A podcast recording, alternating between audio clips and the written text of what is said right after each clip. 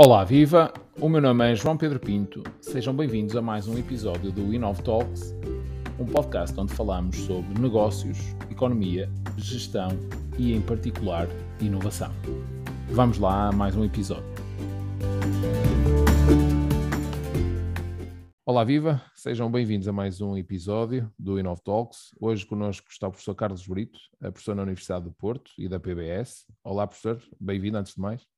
Bom dia e bom dia a todos os que nos estão a ouvir. Bem, fazendo, começando precisamente por esta, por esta componente, uh, o professor é, é, é, leciona já há vários anos na, na, Universidade do Porto, na PBS, tam, tem também na carreira outras, uh, outras passagens a nível de, de ensino. Para fazermos desde já aqui um enquadramento inicial, quais têm sido as principais áreas que o professor tem, tem lecionado ao longo de uma carreira que é, que é já muito, muito vasta uh, e, portanto, e tem, na qual tem já muita, muita experiência, não só nesta área, também noutras, mas já lá vamos, comecemos por esta.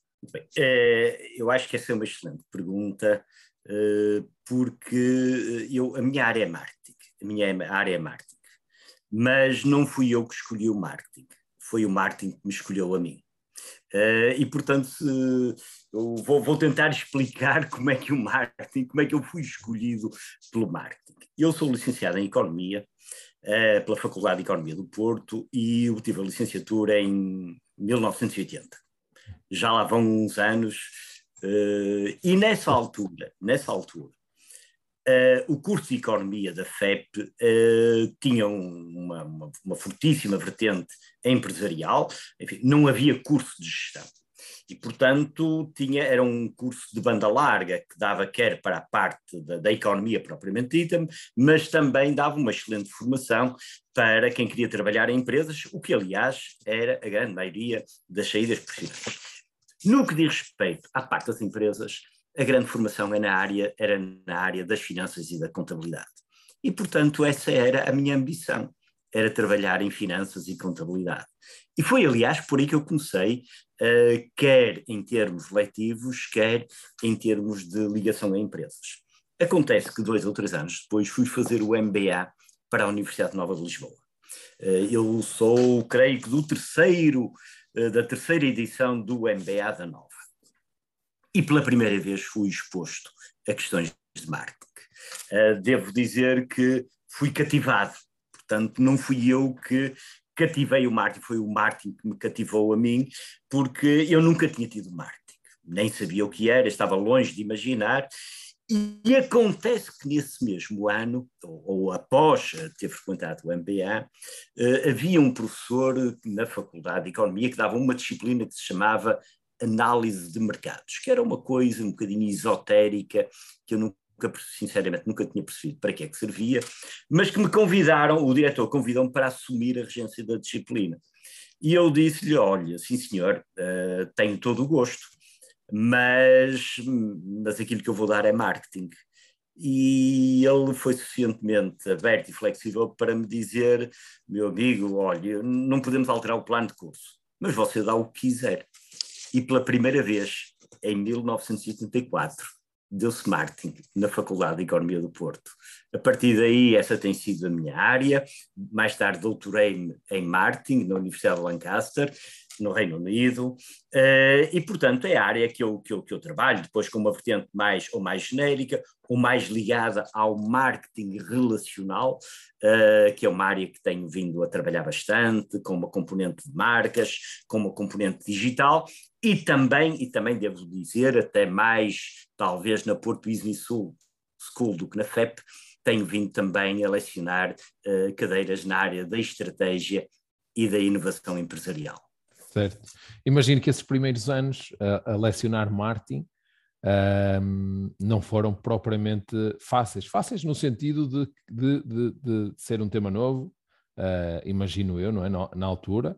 Um, e, e, de, alguma, de alguma forma as, a parte das empresas, não é? Sobretudo, pelo menos a grande maioria, se calhar à exceção das maiores, viam o marketing também na altura como um conceito de algum esotérico, usando as suas palavras para outra, para outra questão. É? Isto há 40 anos atrás, ou 30 e qualquer coisa, que percebe-se que tem havido uma evolução uma evolução no, da, da, perspectiva do lado das empresas, sobretudo nos últimos, não sei, e saberá melhor do que eu, mas eu diria que nos últimos 10, 15 anos tem alterado a percepção uh, que existe sobre este tema. Imagino que os anos antecedentes a esses tenham sido, uh, de alguma forma, era um, tema, era um tema novo que depois os alunos, não sei, teriam dificuldade em colocá-los na, uh, em, em, é. em aplicar na prática, não é? Olha, eh, era um tema novo, é verdade, mas também havia a vantagem de ser pioneiro, portanto, uh, a questão do first mover advantage. Portanto, é, é verdade, não havia cursos de marketing, não havia o mercado de trabalho, enfim, não absorvia a quantidade de pessoas especialistas de marketeers que absorve hoje. Contudo, a verdade é que era um tema que já começava, enfim, a despertar alguma curiosidade. O que significa que, para além das aulas e para além, enfim, daquilo que eu, que eu, que eu ensinava aos meus alunos, comecei a ser convidado para conferências, para palestras, Uh, até para formação uh, executiva, e lembro-me de várias associações empresariais que me pediram para eu dar cursos para empresários uh, sobre marketing, porque não havia nada. Quando muito havia qualquer coisa na área comercial, na área das vendas, mas marketing não havia. E a partir daí começaram a surgir outros convites mais na área da consultoria e do envolvimento com as empresas. Portanto, isto foi uma bola de neve. É verdade que não havia ainda a, a abertura e a necessidade que há hoje, mas também a concorrência que eu tinha era praticamente nula acima do, acima do Mondego. Eu diria que não havia quase praticamente ninguém, praticamente ninguém. Certo. Isto assim, colocando de uma forma muito, muito até empresarial uh, esta questão. Certo. Ou seja, no fundo, acaba também por estar ligado aos, aos, aos dois lados, digamos assim, uh, numa, na perspectiva de, de, carreira, portanto, tanto do lado da academia como do lado das, das empresas, ou seja, acaba por conhecer as dores de ambas as partes, não é? Dores, entre aspas, é? e aqui se calhar até me refiro mais à parte das, das empresas. Entretanto, no meio, portanto, e, e, referenciando aqui algumas de outras, uh, outras funções que atualmente, que atualmente ocupa, portanto, para além de professor, é também cronista no Dinheiro Vivo e, e provavelmente a maior parte das pessoas que nos, eh, que nos ouve sabe disso e acompanha os seus artigos, eh, que são sempre, eh, de alguma forma, provocativos, não é? Do, do ponto de vista da, da, da, do conteúdo, e portanto são sempre interessantes. Mas é também, faz parte do Conselho Consultivo da Cotec, por exemplo, que é uma das, das, das organizações que também impulsiona a inovação em Portugal, administrador da APSER Brasil, presidente do, Observatório do Vinho do Porto, uh, membro também do Conselho Estratégico do Turismo do Porto e Norte de Portugal, pronto, entre uma série de outras uh, instituições também de caráter social. Portanto, acaba por, acaba uh, no fundo por ser uma pessoa que, que, conhece vários daqueles que são os setores da nossa, da nossa sociedade, o que lhe dá aqui uma, uma vasta experiência. Entretanto, no meio da, da, da, da sua carreira, foi diretor da UPTEC, é, do Parque da Ciência e Tecnologia da Universidade do Porto, que é provavelmente a maior, ou, ou pelo menos uh, uma das maiores incubadoras ou comunidades de startups com base tecnológica, não é? Em Portugal. Uh, foi, uh, portanto, foi, foi diretor na, na UPTEC em 2011, portanto, numa época que, que atravessávamos uma crise profunda uh, e que, que, me recordo bem. Uh, as startups de base tecnológica na altura seriam muito poucas, um, porque estávamos num momento, do ponto de vista de desenvolvimento económico, muito difícil, não é? o país estava, estava, estava em, em crise, até, usando uma expressão da época, estávamos de tanga, uh, e portanto estávamos, estávamos de facto numa altura completamente diferente das, da, da, do dia de hoje, portanto 11 anos, 11 anos depois. Como é que foi liderar, no fundo, uh, um projeto desta natureza nessa altura específica, porque imagino que as, as, todo, todo, o contexto era diferente daquele que, é, que, que existe hoje, e no fundo quais eram à, à época os principais desafios que teve uh, e como foi uh, fazer parte da evolução uh, da UPTEC, sabendo que é de facto portanto, um, uma organização marcante naquilo que é o nosso ecossistema da inovação e das startups de base tecnológica. Uh, muito bem, uh, deixe-me só fazer aqui um enquadramento, porque a minha ligação ao PTEC e o facto de eu ter sido diretor está muito uh, ligada à, às funções que, que, nessa altura assumi na Universidade do Porto como pró-reitor para a inovação e empreendedorismo. Sim. Na realidade, eu isso obrigou-me a, a, a, ter essa, essas funções no PTEC, mas não, não, não foi apenas isso. Dizer o seguinte: a Universidade do Porto, e já agora penso que até vale a pena partilhar esta, esta, esta experiência e esta, esta informação, porque muitas vezes não é, não é bem conhecida. Eh, as universidades hoje cada vez mais estão apostadas uh, na valorização do conhecimento que produzem. Tipicamente, uma universidade é um sítio onde se ensina, uh, onde se faz investigação e, portanto, produz conhecimento, mas também, e volto a dizer, cada vez mais se aposta, a par destas duas missões uh, mais tradicionais, naquilo que nós designamos a terceira missão da, da universidade, que é a valorização económica e social do conhecimento. Uh, como é que uma instituição de ensino superior pode, de forma ativa, desenvolver políticas e estratégias tendentes a valorizar económica e socialmente, volto a dizer, não é só economicamente, mas também do ponto de vista social, o conhecimento que ela mesma produz, fundamentalmente de três maneiras. Em primeiro lugar, através da proteção da propriedade intelectual. Estamos a falar do registro de patentes, de marcas uh, e outras formas de, de proteção, uh, que é importante porque, senão, uh, pelo menos em certas áreas científicas, nomeadamente aquelas mais de base tecnológica, eu arrisco-me a, a, a desenvolver coisas novas que depois não são aproveitadas por quem efetivamente tem a sua autoria. Uh, a, segunda, a segunda área tem a ver com a promoção de projetos conjuntos entre as universidades e as empresas. Uh, estamos a falar de projetos não de consultoria, mas também não de investigação fundamental. Estamos a falar essencialmente de projetos de investigação aplicada, ou seja, uma componente de investigação uh, que faz apelo daquilo que as universidades têm de melhor, que é a sua capacidade para produzirem conhecimento, mas com objetivos muito concretos de responder a desafios empresariais. A terceira vertente é tudo aquilo que uma universidade pode fazer em termos de promoção da criação de spin-offs de base universitária, ou seja, de startups cujas vantagens competitivas tem a ver exatamente com o conhecimento científico e o que, o que significa uma aposta na, na, na economia do conhecimento. A Universidade do Porto toca nestes três aspectos. E embora eu não fosse propriamente uh, a pessoa que geria tudo, até porque há aqui uh, graus de autonomia diferentes, mas posso dizer que no que diz respeito à propriedade intelectual, eu tutelava aquilo que podemos designar pelo Gabinete de Transferência de Tecnologia da Universidade do Porto, que é uh, um gabinete chamado Universidade do Porto Inovação.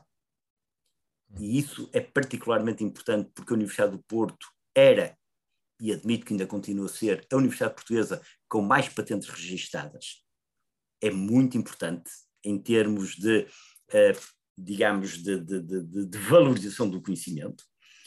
A segunda área, que tem a ver com os projetos conjuntos, não passavam diretamente por mim, mas passavam muito por aquilo que se designa institutos de interface na Universidade de Porto, como, por exemplo, o INESC, o INEGI, o I3S, o CIMAR, são institutos eh, que não são empresas de consultoria, mas que desenvolvem projetos de investigação aplicada e a terceira vertente, de facto, assentava na UPTEC. A UPTEC era e é o Parque de Ciência e Tecnologia, provavelmente o maior parque de ciência e tecnologia de base universitária português, uh, que tem por objetivo promover uh, a criação de spin-offs cuja competitividade tem a ver com o conhecimento.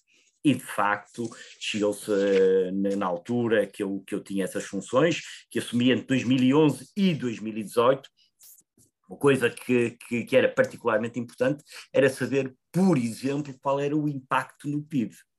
Uh, porque isto de ter ali uma, uma estrutura como o PTEC, uh, que também absorve dinheiro, que também absorve dinheiro, mas eu já agora vou dar uma referência sobre isso.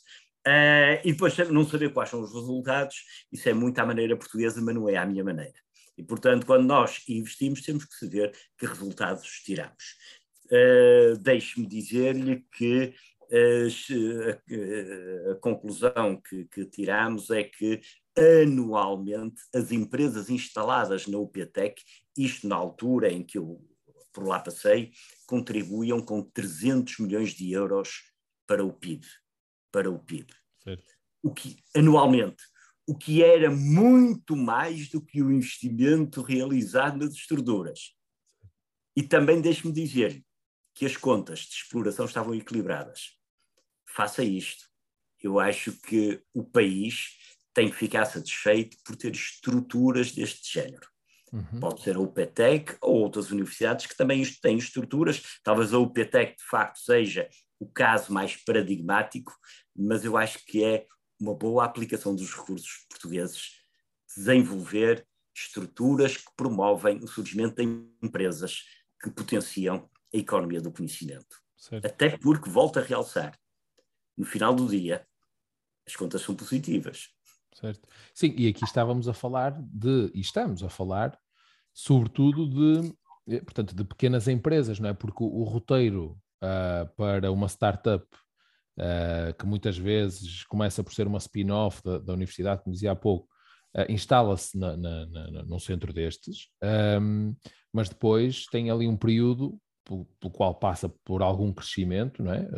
os casos normais, digamos assim, e, e chega ao final de determinado período existem, em alguns casos, até algumas métricas, acabam por sair, quando ganham alguma dimensão, acabam por sair do centro, ou seja, algumas delas, entretanto, viraram unicórnios, não é? Pelo menos uh, tenho ideia que pelo menos uma uh, virou, virou unicórnio. Portanto, esse impacto depois até já deixa, uh, já deixa de ser medido, não é? Portanto, e, e não deixa de ser uma fase fundamental esta da passagem pela, pela UPTEC, no fundo, ter ali um, Sim, nós no, no UPTEC tínhamos a política de, no máximo, isto era a política, no máximo, as empresas, desde a Constituição, poderiam lá estar no máximo uh, três anos. Isto para a parte das startups. Havia exceções, devo dizer. Uh, havia casos de startups que tinham um efeito dinamizador sobre o ecossistema e que ficaram mais anos. Era aquilo que nós chamávamos empresas âncora portanto, porque tinha um efeito importante para as outras que iam crescendo. À partida, uh, só poderiam estar três anos, e isto é muito importante numa, numa incubadora, porque se deixa ficar muito mais tempo, que não era o nosso caso, mas eventualmente subsidiando a atividade de exploração, rapidamente transforma uma incubadora num lar de terceira idade. Certo. E é, é, isso que nós não queremos. Aquilo que nós queremos é que eles tenham uma startup que não tem viabilidade, o melhor é que ela morra rápido para que dê lugar a outras que sejam bem-sucedidas. Uh, e havia, de facto, essa política de, no máximo, estar só três anos. Certo, certo.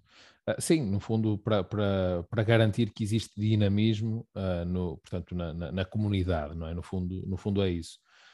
Um, e, e, visto nesta, nesta perspectiva, portanto, uh, olhando para esta evolução que existiu entre 2011 e 2018, na, na UPTEC em particular, uh, imagino que tenha encontrado um cenário, não é? Na, na, na, altura que entrou em 2011, e tenha visto outro completamente diferente em 2018, uh, ah, portanto, quando, quando saiu, ou seja, uh, houve aqui uma evolução a que níveis? O que é que, o que, é que destaca que, que, que no fundo qual foi o processo de transformação, porque sente-se que existiu, não é? Sente-se e vê-se e mede-se.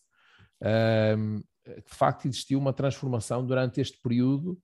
Uh, em 2011, acredito, não sei se estariam as salas todas preenchidas ou não, uh, hoje em dia, e já em 2018, seguramente que era super difícil de conseguir uh, um espaço para novas empresas, portanto, que, é, é um, que acaba por ser acabou por se criar um ecossistema, aqui neste caso em concreto ligado à Universidade do Porto, um, em que muitas, muitas empresas surgiram e muitos projetos eh, surgiram e tiveram sucesso. Uh, no fundo, o que é que, entre, entre a entrada e a saída, o que é que, o que, é que viu de, de transformador? E, e, naturalmente que fez parte também dessa transformação, a nível de, uh, de ingredientes, digamos assim. Olha, houve, houve, claramente uma transformação, eu diria, em termos de maturidade do ecossistema que ultrapassa a própria Universidade do Porto e o PTEC.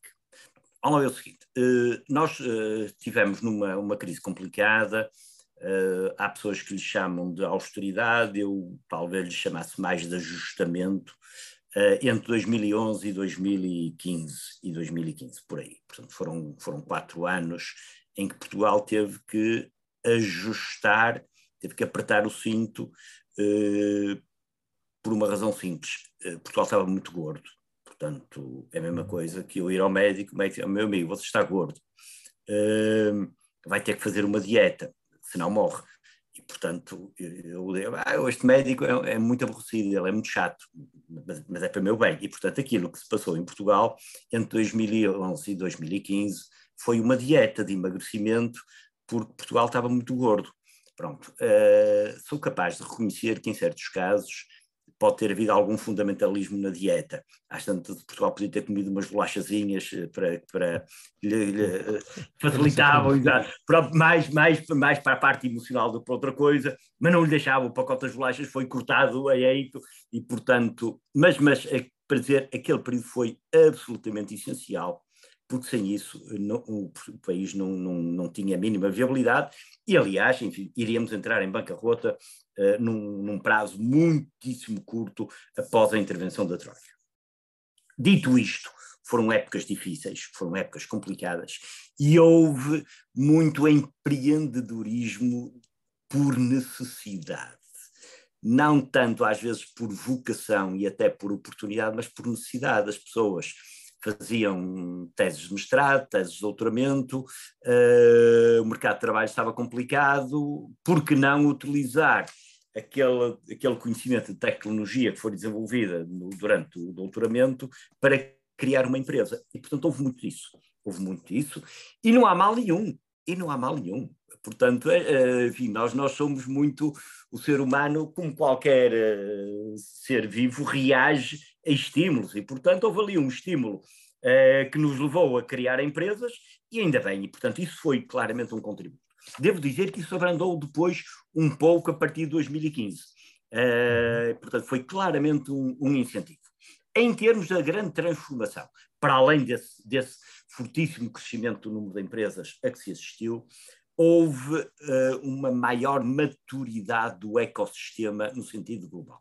Vamos lá ver o seguinte: nós em Portugal, uh, poderia falar aqui no Porto, mas, mas posso, posso falar genericamente, nos polos, uh, nos maiores polos de, de empreendedorismo e inovação em Portugal, que não erro se disser que estão em Porto e Lisboa. Uh, depois há ali o eixo, aliás, Porto, Minho, uh, leia-se Braga, Guimarães, Aveiro, é importantíssimo este eixo em termos de ecossistema de inovação, portanto, que transcende a universidade ou as universidades e as próprias, enfim, uh, autarquias, chamemos assim. Depois há outro polo como digo, em Lisboa, de, importantíssimo e, e, muito dinâmico na área do empreendedorismo e inovação. Coimbra, nomeadamente com o Instituto Pedro Nunes, eh, com o Biocante, também tem alguma, alguma importância, como é óbvio. Pronto, depois temos Évora, Universidade do Beira Interior, eh, pronto, mas, mas os, os, polos principais, os polos principais são estes. E nestes polos, e nestes polos, eu vou dizer uma coisa, existe tudo aquilo que existe em Silicon Valley. Existem universidades, existem estruturas de apoio ao surgimento de startups, existem uh, mecanismos de financiamento, uh, existem empresas com as quais se relacionarem, existe tudo. Só com uma diferença, numa quantidade infinitamente menor. Certo. E eventualmente com uma qualidade também que não posso comparar. Pronto, eu não vou comparar a Universidade de Porto com a Universidade de Stanford nem a Universidade de Lisboa. Basta dizer que Stanford tem mais prémios Nobel do que França. Portanto, isto já dá uma ideia do que é que estamos a falar. Portanto, estamos a falar de coisas estratosféricas. Mas não nos falta nenhuma peça. As peças estão cá todas nestes polos de inovação que eu lhe falei. Uh, leia o eixo uh, Minho, Porto, Aveiro, uh, o Lisboa, Coimbra e funda são fundamentalmente os principais. Temos, só que a malha é menos densa. E durante esses anos, eu diria, assistiu-se uma densificação dessa malha. Porque para pôr ecossistemas a funcionar precisa de universidades, precisa do envolvimento de poderes locais e regionais.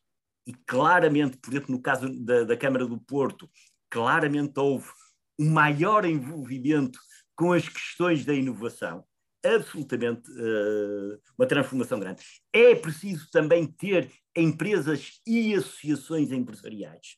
Posso dizer, por exemplo, que a ANGE, a Associação Nacional de Jovens Empresários, é muito dinâmica nesse, desse ponto de vista. A Universidade fez muita coisa com, com a ANGE, em parceria, e depois, obviamente, a, a parte do financiamento, embora, eu até devo dizer, provavelmente a parte do financiamento e do investimento em startups deve ser a parte onde temos mais debilidades.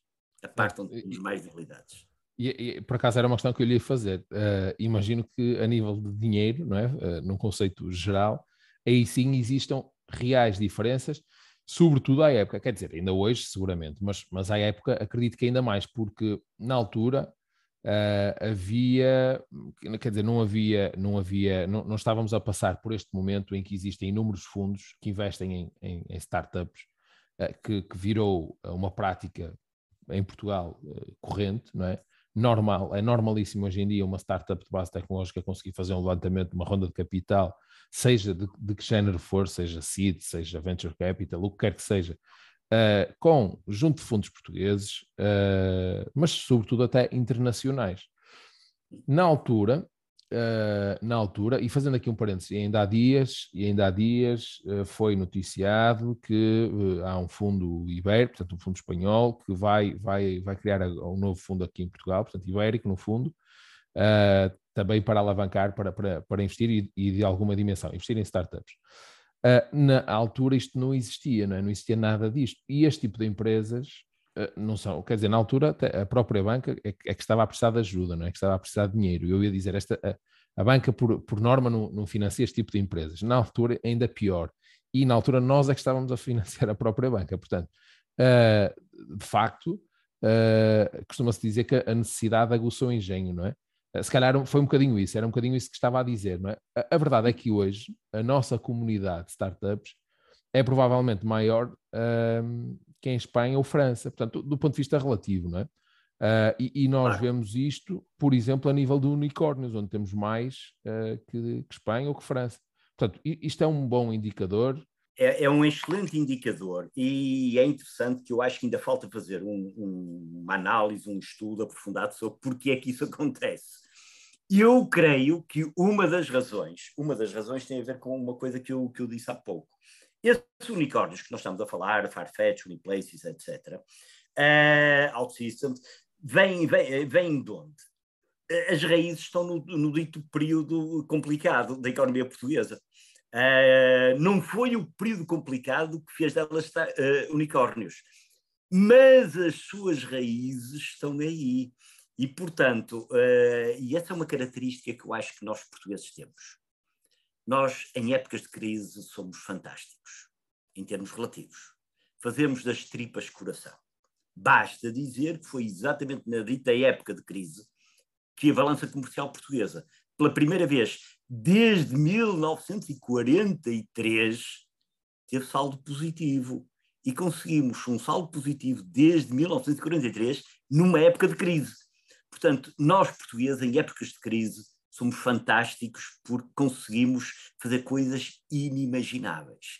Não somos tão bons em épocas de abundância porque tendemos a dormir à sombra da bananeira. E, portanto, uh, dito isto, uma parte desses unicórnios, as raízes estão exatamente nessa, nesse período de dificuldade.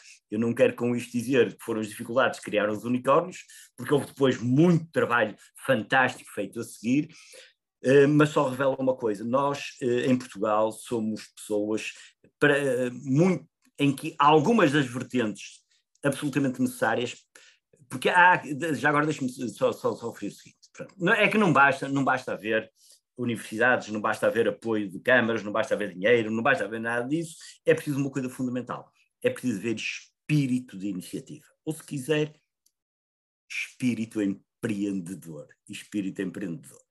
Pronto. Uh, nós temos. Tudo isto funciona se houver gente com o espírito empreendedor. E o espírito empreendedor tem aqui várias características. Uh, que têm a ver, nomeadamente, a posição face ao risco, etc. Mas há uma que é particularmente importante, que é, é o engenho humano. O engenho humano. O engenho humano significa a capacidade para encontrar soluções criativas face a situações inesperadas. Se quiser, e sem querer diminuir o, o nível deste, desta nossa conversa, poderia, eu poderia dizer que tem um bocadinho a ver com a capacidade de desenrascanço.